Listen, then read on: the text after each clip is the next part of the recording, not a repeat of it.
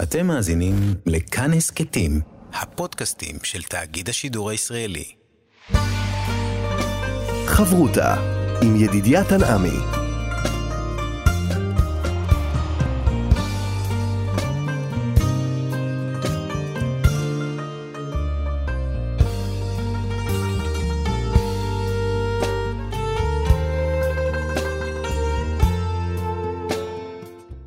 שלום כאן מורשת חברותא לימוד משותף עם רבנים ואנשי חינוך בנושא תנ"ך, הלכה ואמונה. היום אנחנו לומדים אמונה יחד עם הרב מתנה ידיד, ראש מרכז ספרא לחינוך וזהות. וכאן ליד המיקרופון ידידיה תנעמי, שלום לך כבוד הרב. שלום. אנחנו בפרשת תזריע מצורע, פרשות שעוסקות בעניינים של טומאה וטהרה. ודווקא הפתיחה היא יותר uh, מסובכת, כי יש לנו יולדת שהיא מביאה חיים לעולם, והנה דווקא האישה הזאת שמביאה חיים לעולם היא טמאה, יש פה איזה אבסורד מסוים. כן, ובאמת אה, הפרשיות, כמו שציינת, של טומאה וטהרה, פותחות בחיים הכי יפים שאפשר להביא לעולם.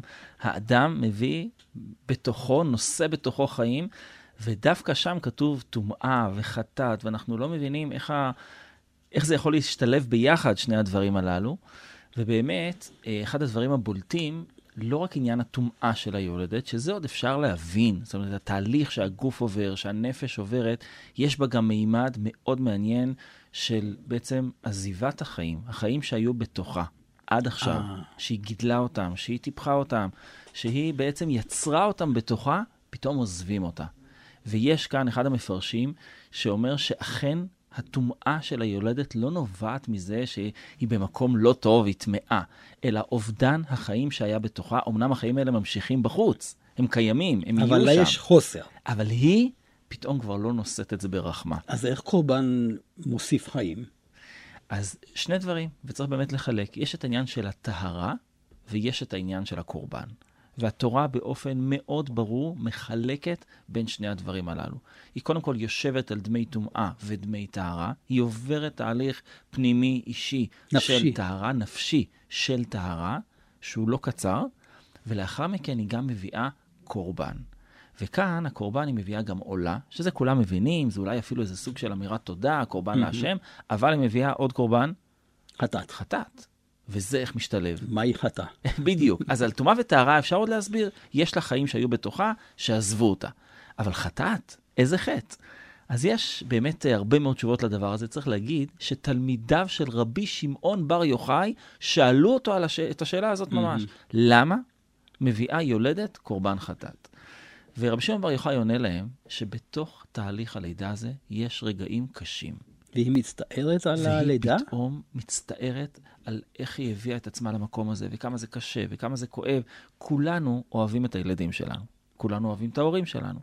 אין רגעים קשים, אין רגעים שבהם אתה אומר, מה, מה אני עושה עכשיו? גם על הרגעים הדקים האלה, במיוחד כשאדם עוסק בהבאת חיים, הוא צריך להיות מדויק. ואם היה שם רגע אחד לא מדויק, יביא קורבן חטאת. אגב, את מי זה מזכיר לנו? שבתוך חגיגה היה דואג להביא איזה קורבן, שמא חטאו בניו. איוב. איוב הרי היה אומר, אני, אני אוהב את החגיגות של הילדים שלי. האם בתוך החגיגות האלה אין רגע אחד שאולי הוא לא טוב? אני מכפר על זה. אז זו תשובת רבי שמעון בר יוחאי, מאוד מעניינת. כן, אבל אולי לפי רבי שמעון בר יוחאי, היה מספיק להביא עולה, כי העולה הרי מכפרת על הרהור הלב. נכון. אבל רבי שמעון בר יוחאי לא מסתפק בזה. הוא אומר, התורה מלמדת אותנו שזה לא רק הרהור הלב. זה לא רק איזו מחשבה שעוברת. יש רגעים של משבר שהם אמיתיים, שהם בפועל, שהם במעשה. וצריך להכיר בזה. וצריך להכיר, וזה מתבטא באמירות שלה. רבי שמעון בר יוחנן אומר לתלמידיו שהיא זועקת והיא אומרת שהיא מצטערת שהיא עשתה את זה. על הרגע הזה, הרי את מביאה חיים, והאחריות שלך היא כל כך גדולה שאת צריכה להיות כל כך מדויקת, שאפילו קורבן חטאת. אבל זו לא התשובה היחידה. רבי שמעון בר יוחאי עסק בזה כתנא, והנה גם רבי יצחק דון אברבנאל, גם הוא עוסק בשאלה הזאת, והוא ממש מדבר על חטאים. בסוף הצער הלידה, צריך לזכור, הוא נובע מאיזשהו חטא. אתה רוצה את החטא הקדמון? זה לא מה שאברבנאל אומר. Mm-hmm. אבל הרבה מפרשים הולכים גם בכיוון של החטא הקדמון. בית עצב, כן? הרבה הרבה יותר יונך, בעצב תלדי בנים. אנחנו מכירים את זה כבר מהאדם הראשון. עכשיו, מאוד מעניין שהלידה היא הרי תהליך ארוך, והנה פה ככה ממש ב... הימים הללו שהיולדת אה, מביאה את החיים, הנה ברית המילה. והברית מילה זה דווקא ביום השמיני, וזה אולי מזכיר את הקשר הזה שהזכרת קודם בעניין של בריאת העולם, בעצב תלדי אה, בנים וכולי. מעניין מאוד, כי אנחנו אומרים ששבעה, תמיד אומרים, המהר"ל מביא את זה, מביאים את זה רבים, ששבע זה הטבע. כן. שבעה ימים בבריאה, וככה העולם מתנהל. היום השמיני הוא תמיד מעבר לטבע. אנחנו עכשיו בימי ספירת העומר. אנחנו סופרים 49 ימים. זה שבע כפול שבע. זאת אומרת, יש לנו כאן איזושהי טבעיות, אבל היום החמישים, שזה היום השמיני בעצם, הוא כבר מתן תורה. למה באמת ביום השמיני? מה המיוחד ביום השמיני? אגב, אני לא, לא רוצה להשוות חלילה, אבל מה יש לנו עוד ביום השמיני? החטא שנדב ואביהו? ביום השמיני. נכון? שם קורה משהו ביום השמיני דווקא. יש לנו עוד דין ביום השמיני, שאולי יכול להגיד שזה אפילו קשור אחד לשני. קורבן, כמה שזה נורא להגיד את זה, אבל כתוב ששבעה ימים יהיה תחת אמו, וביום השמיני והלאה ירצה לקורבן. נכון. ההשוואה הזאת היא קשה, היא לא פשוטה. אבל למה דווקא ביום השמיני? הרבה מאוד מפרשים שואלים את הדבר הזה. ואחת התשובות היפות של חז"ל היא תשובה נורא פשוטה. אנחנו רוצים להכניס את התינוק בבריתו של אברהם אבינו. אבל כתוב שרחמיו של הקדוש ברוך הוא היו שיהיה בו כוח, ולכן הוא ציווה את זה דווקא ביום השמיני. התורה שיערה שהילד הזה, התינוק הזה שצריך להיכנס בברית עם ישראל, זה מאוד חשוב, אולי הכי חשוב, אבל הוא גם צריך שיהיה לו כוח לזה. אז מה, מחזור של שבע, של ימי הבריאה? כן, הטבעיות שמתחילה לחול בו שבוע אחרי הלידה, כולנו יודעים. תינוק שכרגע mm-hmm. נולד בימים הראשונים, ביומיים הראשונים, הוא אפילו בקושי אוכל, הוא בקושי אוכל. אבל מיד אחרי זה הוא מתחיל להתחזק, ביום השמיני הוא כבר ראוי לברית מילה. לאור החיים הקדוש, יש תשובה מעניינת מאוד, הוא מביא אותה בפירוש ארוך מאוד בתחילת הפרשה שלנו, שהוא מציין את זה שכדי שתעבור עליו בוודאות שבת אחת. וואו. כן, יום השמיני, לא משנה מתי הוא נולד, שבת תעבור עליו. והוא אומר, השבת שנותנת לאם מנוחה, נותנת לאב מנוחה, זה אני מוסיף, אבל היא נותנת לכולם את המנוחה שהם צריכים, מנוחת הנפש ומנוחת הגוף, וממילא, לאחר מכן, גם התינוק הזה יכול לבוא בברית המילה. טוב, זה מסתדר גם עם הפירוש הראשון, כי חלק מתוך השבוע של הקדוש ברוך הוא, הרי זה שבת, ובלי זה, האדם לא יכול להיכנס למחזור החיים הכללי. וצריך להזכיר שדבר שהוא פשוט וכולם יודעים אותו, אבל יום זה אירוע אסטרונומי. יום mm-hmm. קורה משהו, 24 שעות, אנחנו יודעים מה קורה. חודש זה אירוע, שנה זה גם. שבוע, לא קורה כלום. אין שום דבר באסטרונומיה שקורה בשבעה ימים. הקדוש ברוך הוא בתחילת סיפור הבריאה החליט ששבעה ימים זה השבוע שלנו. והמחזוריות הזאת של שבע היא מאוד מאוד משמעותית. בואו נעבור רגע להמשך. ההמשך של עניינים של טומאה וטהרה, הכל עוסק שם עניין של צרעת. דבר שהוא מוזר לחלוטין, לכאורה. כי אדם שחולה, הוא צריך ללכת קודם כל אולי לרופא המשפחה, אחר כך למיון, בית חולים וכדומה. וכאן אנחנו רואים שאותו האדם שלכאורה חולה הולך לכהן. אז כנראה זה לא מחלה. זה לא מחלה, ואני אגיד לך, אנחנו כל כך רגילים להגיד שצרעת היא, היא, היא איזה חטא, וכולם מציינים כמובן mm-hmm. את לשון הרע, ועוד נדבר על זה, אבל התורה לא מציינת שום חטא בהקשר של צרעת. היא לא מסבירה למה? היא לא מסבירה למה, והיא אפילו לא מקשרת את זה לחטא. אומנם צריך להביא קורבן, אומנם יש קורבנים, קורבנות שהיינו משייכים אותם לחטאים, ובכל זאת יש לנו חטאים שאנחנו יודעים, כשעשית כך וכך, תביא קורבן כזה וכזה. כן? אבל פה, בצרת, התורה כאילו את העיקר חסר מהספר. למה יש צרת? הבנתי, יש צרת כזאת וצרת אחרת, אבל למה מגיעה צרת? התורה לא מציינת את זה. עד כדי כך שהגמרא כותבת בכמה מקומות שצרת לא באה על חטא. ממש בדף היומי של הימים האלה במסכת, גם מסכת סוטה וגם מקומות אחרים, מציינים שצרת לא באה על חטא. ואז אתה שואל את עצמך, רגע, אז למה כל התהליך הזה? אז קודם כל ציינת נכון, זה לא מחלה. זה מחלת uh, הרוח. Mm-hmm. זאת אומרת, מחלה שקשורה בעולם הרוחני, ולכן הולכים אל הכהן.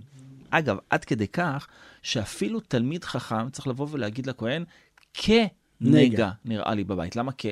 כי גם תלמיד חכם, רש"י מביא את זה במקום, שיודע לו. את כל ההלכות, או. אין אדם רואה נגעי עצמו. עצמו. הוא חייב ללכת אל הכהן, התהליך הזה. שיש לך משהו, ואני רוצה רגע לדבר על הלא נודע. קורה אצלך משהו ואתה לא יודע מה קורה. התורה לא תגיד לך זה על חטא מסוים. התורה תגיד לך, שים לב למה שמתחולל סביבך. זה תמרור האזהרה, תמרור... כאילו הנורה האדומה שנדלקת? בדיוק. או בגוף, או בבגד, או בבית. אם אתה לא תתחיל לשים לב לנורות האזהרה שנדלקות מסביבך, בסוף, בסוף, בסוף, זה יחריב את הבית שלך. מה הסדר? איך זה מתחיל? אז באמת הסדר מאוד מאוד מעניין של הצהרת. אנחנו היינו מצפים אולי שיהיה פה איזה סדר הגיוני. אבל מי שעובר על הסדר של הצהראות שמופיעות בפרשה, אז יש לנו כמובן את נגעי הגוף, יש לנו את נגעי הבית, יש לנו את נגעי הבגד. אבל אני הייתי אומר שזה לא, אה, למרות שחז"ל עושים בזה את הסדר, mm-hmm. שזה מתחיל מהחוץ אל הפנים. זה מתחיל בבית, עובר לבגד, אחרי זה הגוף, אז בחז"ל יש כמה שיטות בזה. אני כן אגיד שבוודאי אה, אחד העונשים הקשים ביותר שאפשר להטיל על האדם קשור בצרעת, וזה עונש הבדידות. בדד ישב מחוץ למחנה. אין עונש יותר קשה מהדבר הזה, ובהחלט, אה, אה, כשהמדרש רוצה להסביר למה דווקא העונש הקשה הזה, אגב, אנחנו מדברים על בדידות, נכון? אין כלא כמעט ביהדות. יש רש"י באחד המקומות בתלמוד. אולי עבד זה, זה בבחינת אה, כן. תחליף לכלא. נכון, אז עבדות יש, וכמובן אה, זה לא מצווה, אלא עדיף שלא יהיה, כן. אבל כלא כעונש, mm-hmm. אין כמעט ביהדות דבר כזה. לעומת זה, בצרת יש. זאת אומרת, אתה, וכאן אנחנו חוזרים לחטא המדובר, כאן אתה דיברת לשון הרע, וחז"ל משייכים את הצרת ללשון הרע, אתה הפרדת בין אדם לחברו, הפרדת בין איש לאשתו, אתה תהיה, תשב לבד, תבין מה זה להפריד. התורה פועלת בצורה הזאת של מידה כנגד מידה, אבל על זה כדאי להרחיב עוד. חברותה עם ידידיה תנעמי. חברותה כאן במורשת, לומדים אמונה יחד עם הרב מתניה ידיד. העניין הזה שאתה קורא את כל הנושא של הצהרת, ויש שם כל מיני דברים אחר כך אה, לא נעימים שמופיעים אה, בתוך הפרשה, ואתה אומר, דווקא הספר הזה צריך לפתוח איתו, ללמד אל התינוקות, אז אמנם ההתחלה הייתה מעניינת, כל העניין של הקורבנות, בית המקדש, לקרב את הילדים הקטנים לכך, אבל כשמגיעים לנושאים כאלה, אתה יודע, לפעמים אתה לא יודע איך לדבר על זה, מה להסביר. באמת זה מאוד מפתיע. אם היו שואלים אותי, אתה יודע, אותנו, מה להתחיל ללמוד עם ילד? בוודאי שספר בראשית וסיפורי האבות, ואחרי זה ירידה למצרים וגאולה, ובכל mm-hmm. זאת המדרש מביא שכיוון שטהורים הם, יעסקו בטהרה. זאת אומרת, כיוון שספר ויקרא הוא עוסק בטומאה וטהרה, הם ראויים לעסוק בזה יותר מכל אחד אחר. טוב, הטהרה בסדר, אבל מה עם הטומאה? זאת הבעיה. בהחלט, בהחלט, אבל כנראה שזה קשור אחד בשני. אתה לא יכול ללמוד על טהרה מבלי ללמוד את הצד השני ואת הטומאה שבדבר הזה. זו נקודה מאוד מעניינת, כי לפעמים... אה, מתלבטים בחינוך הילדים, האם רק לדבר איתם על דברים טובים, כדי שיישארו ולא ייחשפו לדברים האחרים. והנה פה התורה אומרת, לא, לא, לא, תדע שיש דברים לא טובים ותיזהר. אז באמת, אתה מכוון לדברים אה, נפלאים שאמר הנציב מוולוז'ין, רב נפתלי צבי יהודה ברלין, שהיה ראש ישיבת וולוז'ין, והוא כאיש חינוך. יש לו כמה הערות חינוכיות על סדר התורה, ובאחד מהם, אני חושב שזה מאוד מפתיע.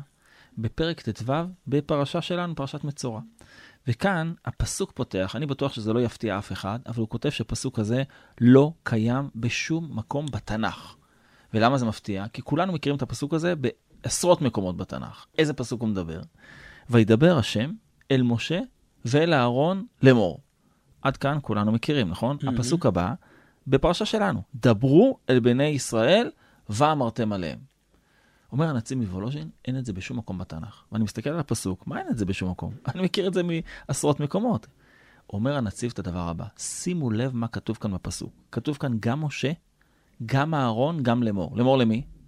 לבני ישראל. לבני ישראל. פסוק הבא, דברו אל בני ישראל ואמרתם עליהם. יאללה, אמרנו קודם את זה. אמרתם את זה כמה פעמים. משה, אהרון לאמור, גם דברו, גם ואמרתם.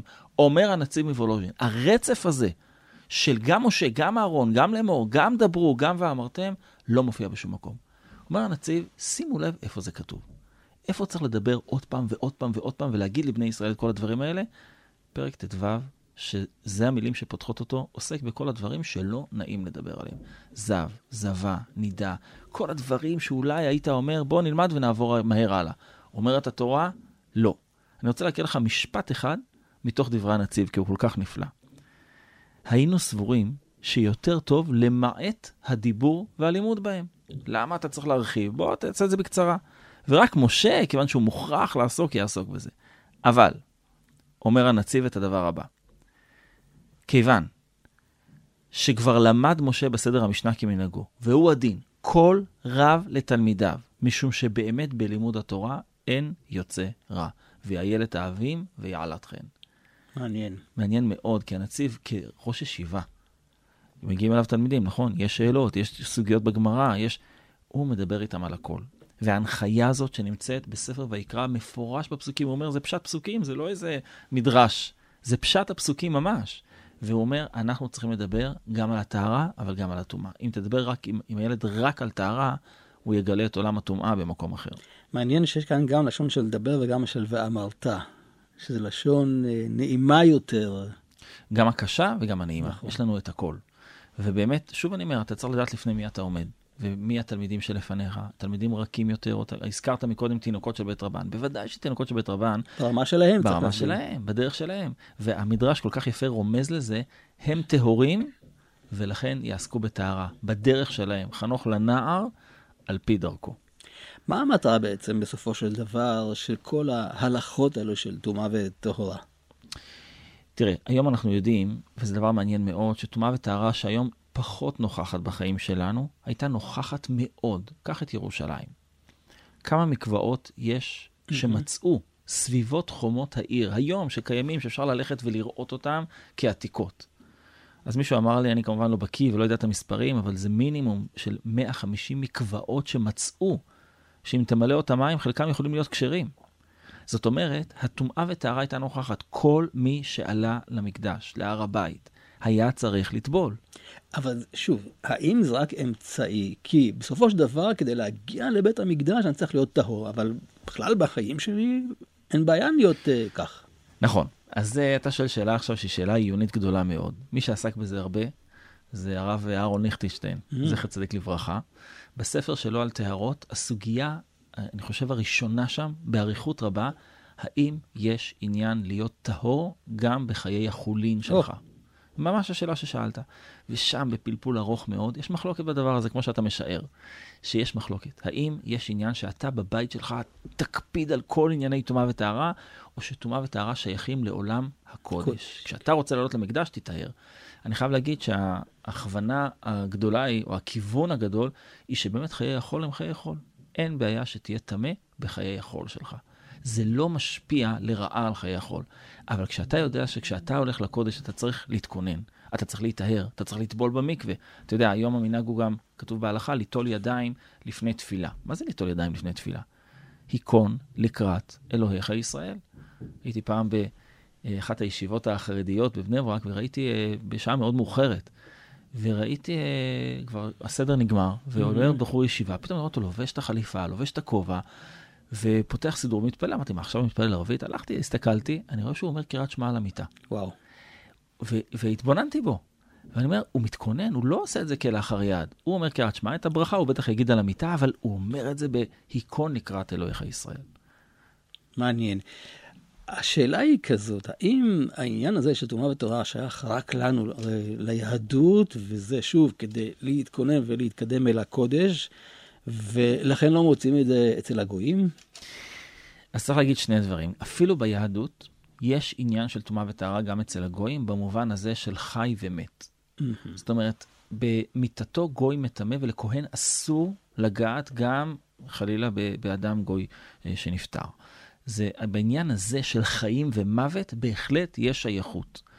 כל השאר, כמו שאמרנו, הם דיוקים של טומאה וטהרה. וזה שייך רק במי שעולה למקדש ונכנס למקומות מסוימים. וצריך להגיד, באמת טומאה וטהרה, במובן העמוק שלהם, הם, הם קשים מאוד, הם קשים מאוד. היום יש לנו, אנחנו מעט מאוד עוסקים בזה, יש רק עניינים שקשורים בין איש לאשתו וכמעט לא בשום דבר אחר. ופעם, הטומאה וטהרה הייתה נוכחת בחיי האדם היהודי והישראלי. אז בעצם כן מבדיל בין העם היהודי לבין אה, שאר... בהחלט, בהחלט. זה היה, אה, צריך להבין שאפילו אה, דברים מאוד איזוטריים, אדם נפל לו רוק מהפה, או דברים כאלה, הם יכולים לטמא. ולכן היהודי, החבר, מה שנקרא, במשנה לשון חבר, זה אדם שמקפיד בענייני טומאה וטהרה. היה נזהר אפילו בשוק מלדבר עם גוי, כיוון שיכול לטמא אותו, אם הוא צריך עכשיו לשמור על טהרה וקדושה. זאת אומרת, זה בהחלט היה מבדיל, ובהחלט חלק מזה, טומאה וטהרה זה מדרגות. יש מדרגות בטומאה וטהרה, יש אבי אבות הטומאה, ואב הטומאה, וראשון ושני וכולי. זה באמת דברים שהאדם שרוצה לחיות, קראנו לזה חיים יותר מדויקים, mm-hmm. צריך להקפיד עליהם. חיים גם יותר רוחניים בסופו של דבר. זה לא רק שאדם צריך כמובן להיות בזהירות, אה, שהיא הדבר המשמעותי ביותר, נכון? אני אתן לך דוגמה. כן. באחד העלונים הגדולים של ה-National Geographic, mm-hmm. אותו אלון, עולם כולו, הם עשו אלון על מים. מה היה הכתבה המרכזית שלהם על מים? שבמאה דתות בכל רחבי העולם, מים הם סימן לטהרה. וואו. הם מביאים שם חסיד. בתוך ה-National Geographic, mm-hmm. בדף המרכזי, רואים חסיד טובל בצפת באיזה מעיין. זאת אומרת, יש משהו בעולם הזה של טהרה וטומאה שהוא לא באמת כל כך רחוק מאיתנו. נכון שבדקדוקי ההלכות מאוד קשה, אבל האם אדם מרגיש שהוא טובל במים, אדם שנכנס למי מעיין, לא מרגיש איזו הרגשה של טהרה? האם המילה טהרה, להיטהר, היא לא מילה שאנחנו משתמשים בה גם היום? התשובה היא כן. זאת אומרת, יש משהו בעולם הזה של טומאה וטהרה שהוא מדבר אלינו גם מהלב, גם מבפנים. התורה לקחה אותו ואמרה, בוא אני אלמד אותך, אני אוליך אותך בדרך המורכבת של טומאה וטהרה גם בחיי היום-יום. אולי זאת הסיבה שכתוב, והזהרתם את בני ישראל מטומאתם? כאן לשון מאוד מעניינת. כן, הפרשה שלנו מסיימת, והזהרתם את... מה זה והזהרתם? הזהרתם זה נשמע, זהו, אנחנו שומעים מיד זהירות, אבל זה לא מה שכתוב. אומר, אומרים המפרשים, כמו נזיר. והזהרתם... כמו נזר. כמו נזר, יפה מאוד. זאת אומרת, זה מיוחד, זה שונה, זה באמת מבדיל, זה מבחין. חבר שמקפיד בענייני טומאה וטהרה לא יכול לאכול אצלה מהארץ. כי הוא לא יודע אם הוא הקפיד על טומאה וטהרה או לא.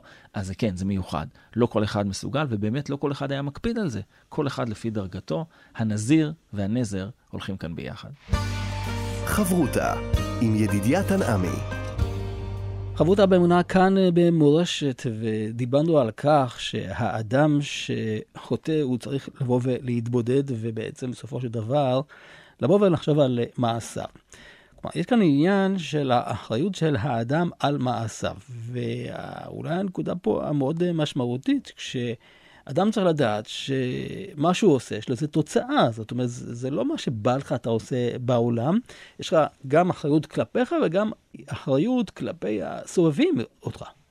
הזכרת את המילה תוצאה, אה, ואכן היום אה, במשרד החינוך, אנחנו, אה, אנחנו, משרד החינוך, כולנו קשורים למשרד החינוך, יש לנו ילדים, mm-hmm. יש לנו משפחה, ומשרד החינוך היום מעדיף לדבר בשפה של תוצאות ולא בשפה של עונשים. אתה צריך להעמיד ילד לפעמים אפילו במקומו, לפעמים בצורה חריפה, כשהוא יתייחס בצורה מאוד לא יפה ל, לילד בכיתה שלו. אתה לא יכול לעבור כן. לסדר היום. אבל אפשר לדבר בשפה של עונש, ואפשר לדבר בשפה שאם אתה לא יודע להסתדר עם ילדים אחרים, אתה לא תוכל לצאת איתנו מחר לטיול, כי אני לא יודע איך תסתדר איתם.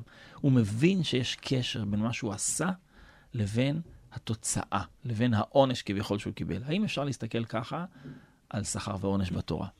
אז מה זה שכר ועונש? אבל השאלה אם השכר קשור באופן מדויק למעשה שעשית, או שעשית משהו טוב, אז קיבלת פרס. הפרס לא קשור, כשאני זוכה באיזה פרס, הוא לא קשור למעשים טובים שעשיתי.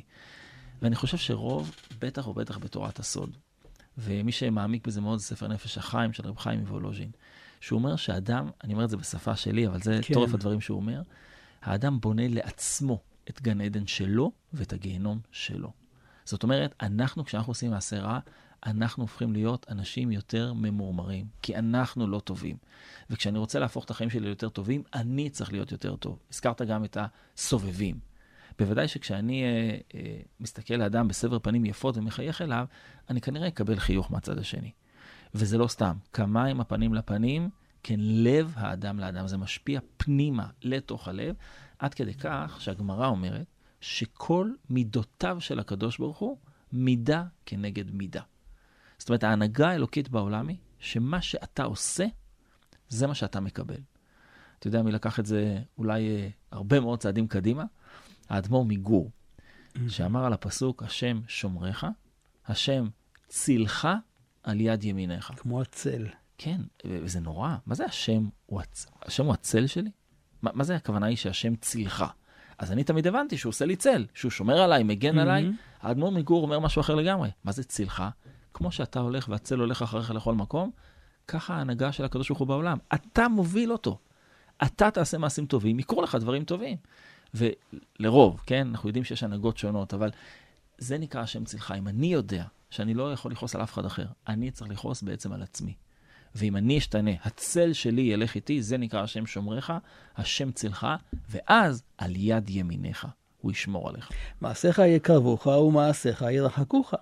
נכון, וזה לא רק לב, זה לא רק דיבורים, זה גם מעשים Mhm. כמובן. ולכן, כשאתה עושה מצווה, או כשאתה עושה עבירה במעשה, אתה בעצם יוצר יצירה בעולם. היצירה הזאת נשארת איתך. ואם היצירה הזאת היא יצירה טובה, היא תלך איתך קדימה. היצירה הזאת היא יצירה לא טובה, היא תעמיס עליך ותעמיס. אמר לי פעם רופא, שמתעסק הרבה עם אנשים שמעשנים. אז הוא אמר, אני כמובן לא רופא ואני לא אומר כאן אה, שום דבר רפואי, אבל הוא אמר שאם אדם מעשן אה, סיגריה פעם אחת, הריאות יודעות לנקות את עצמן. הבעיה היא לא בסיגריה האחת, הבעיה היא בסיגריה השנייה והשלישית. זה מתחיל להעמיס על הריאות את הפיח הזה. כך במעשים הטובים והרעים. המעשה, נפלת, הכל בסדר. אתה יכול להשתקם ולקום.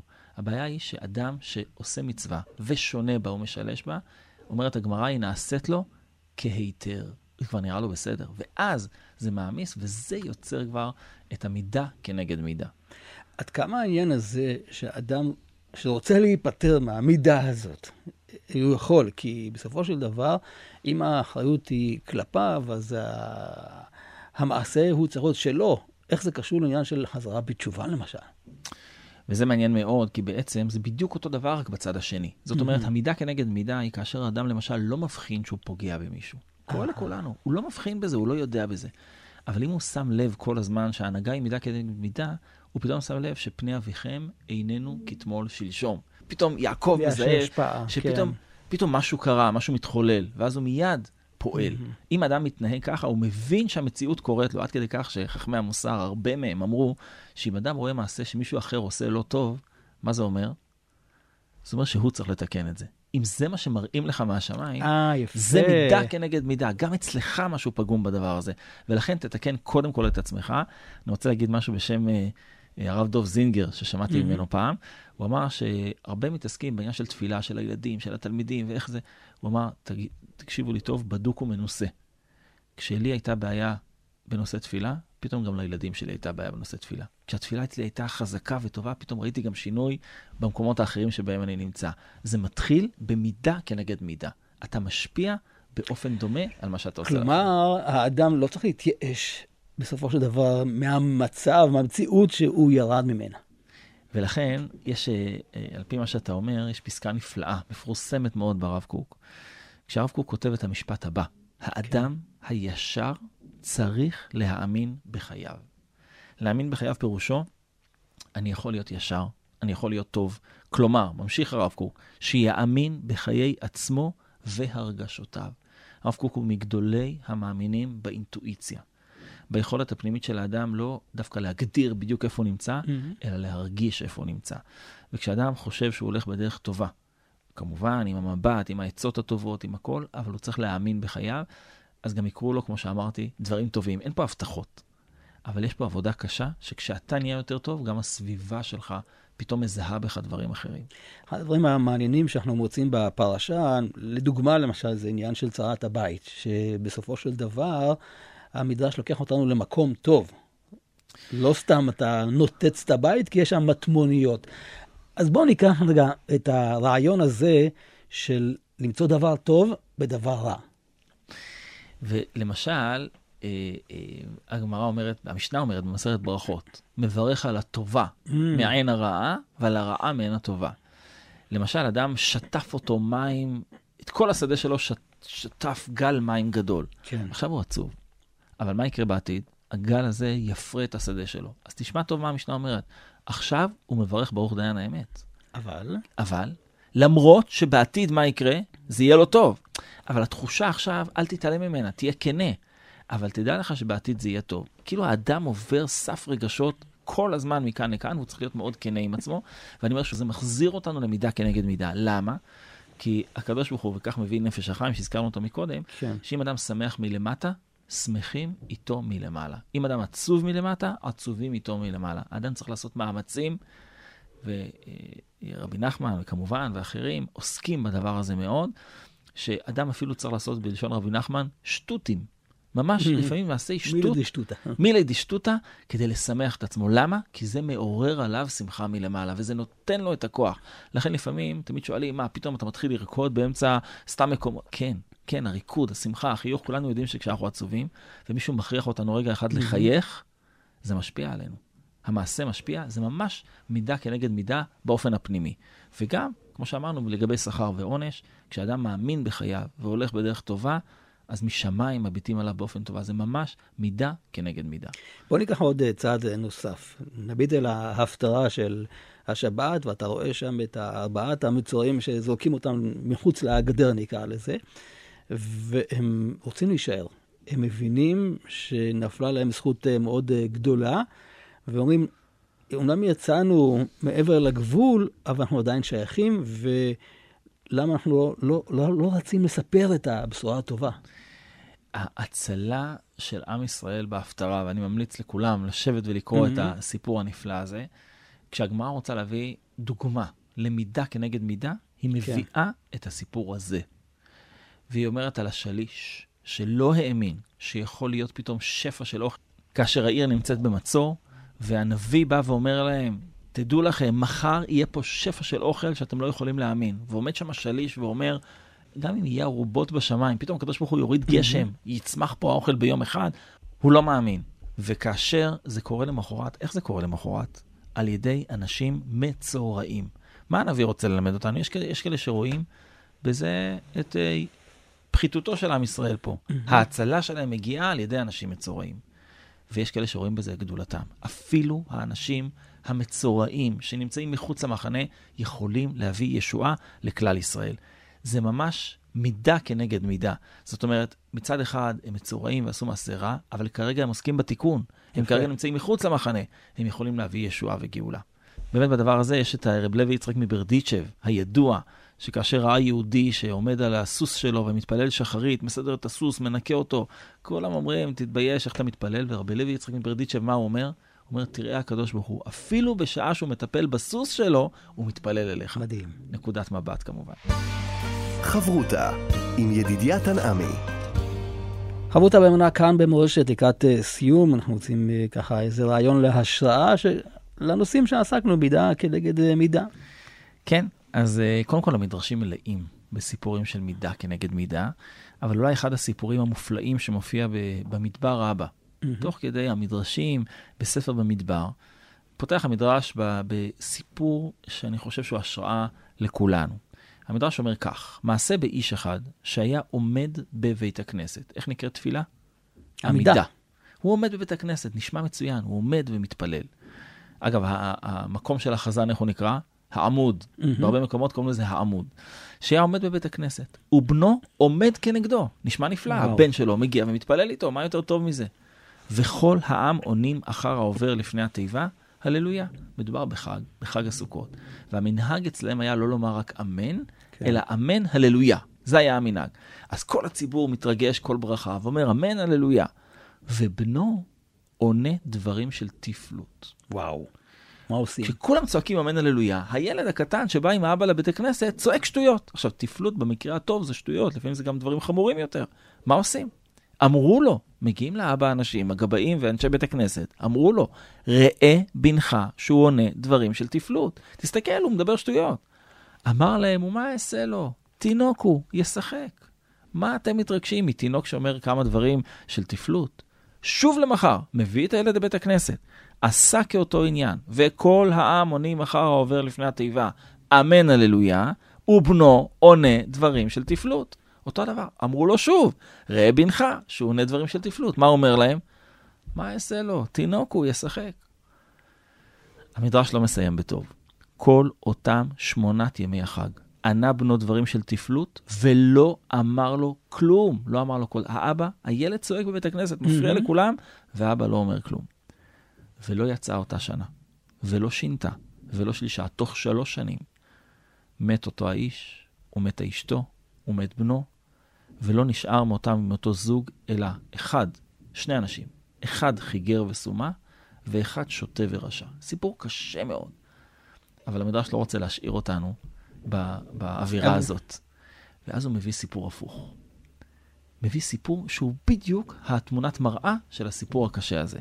שוב מעשה באדם אחד, שהיה מתחרט, שלא קרא ולא שנה. עומד אדם בבית הכנסת, רואה אנשים מלומדים, מדברים דברי תורה, מתפללים, והוא לא יודע, הוא לא יודע שום דבר.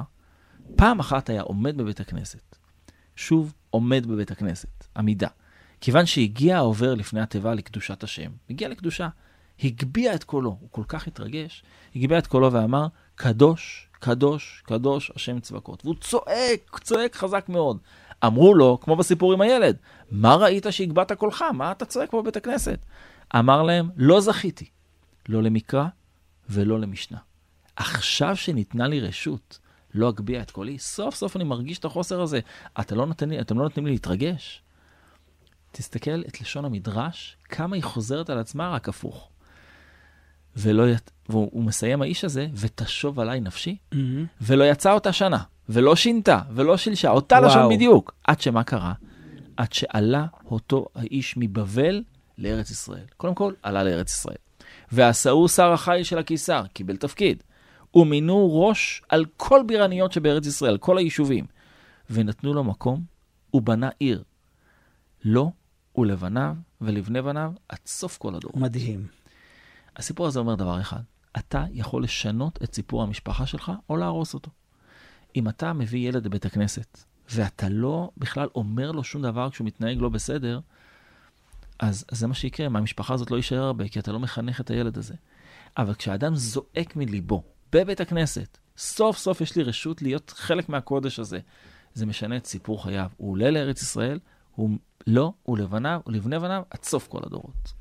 וואו, מדהים. תודה רבה לך, הרב אה, מתניה ידיד, ראש אה, מרכז ספרא לחינוך וזהות. אנחנו שוב ניפגש בחברותה הבאה, בעזרת השם. תודה ידידיה. כאן ידידיה תנעמי, ניתן להאזין לתוכנית הזאת ולשאר התוכניות באתר כאן מורשת ובשאר יישומי ההסכתים. אתם מאזינים לכאן הסכתים, הפודקאסטים של תאגיד השידור הישראלי.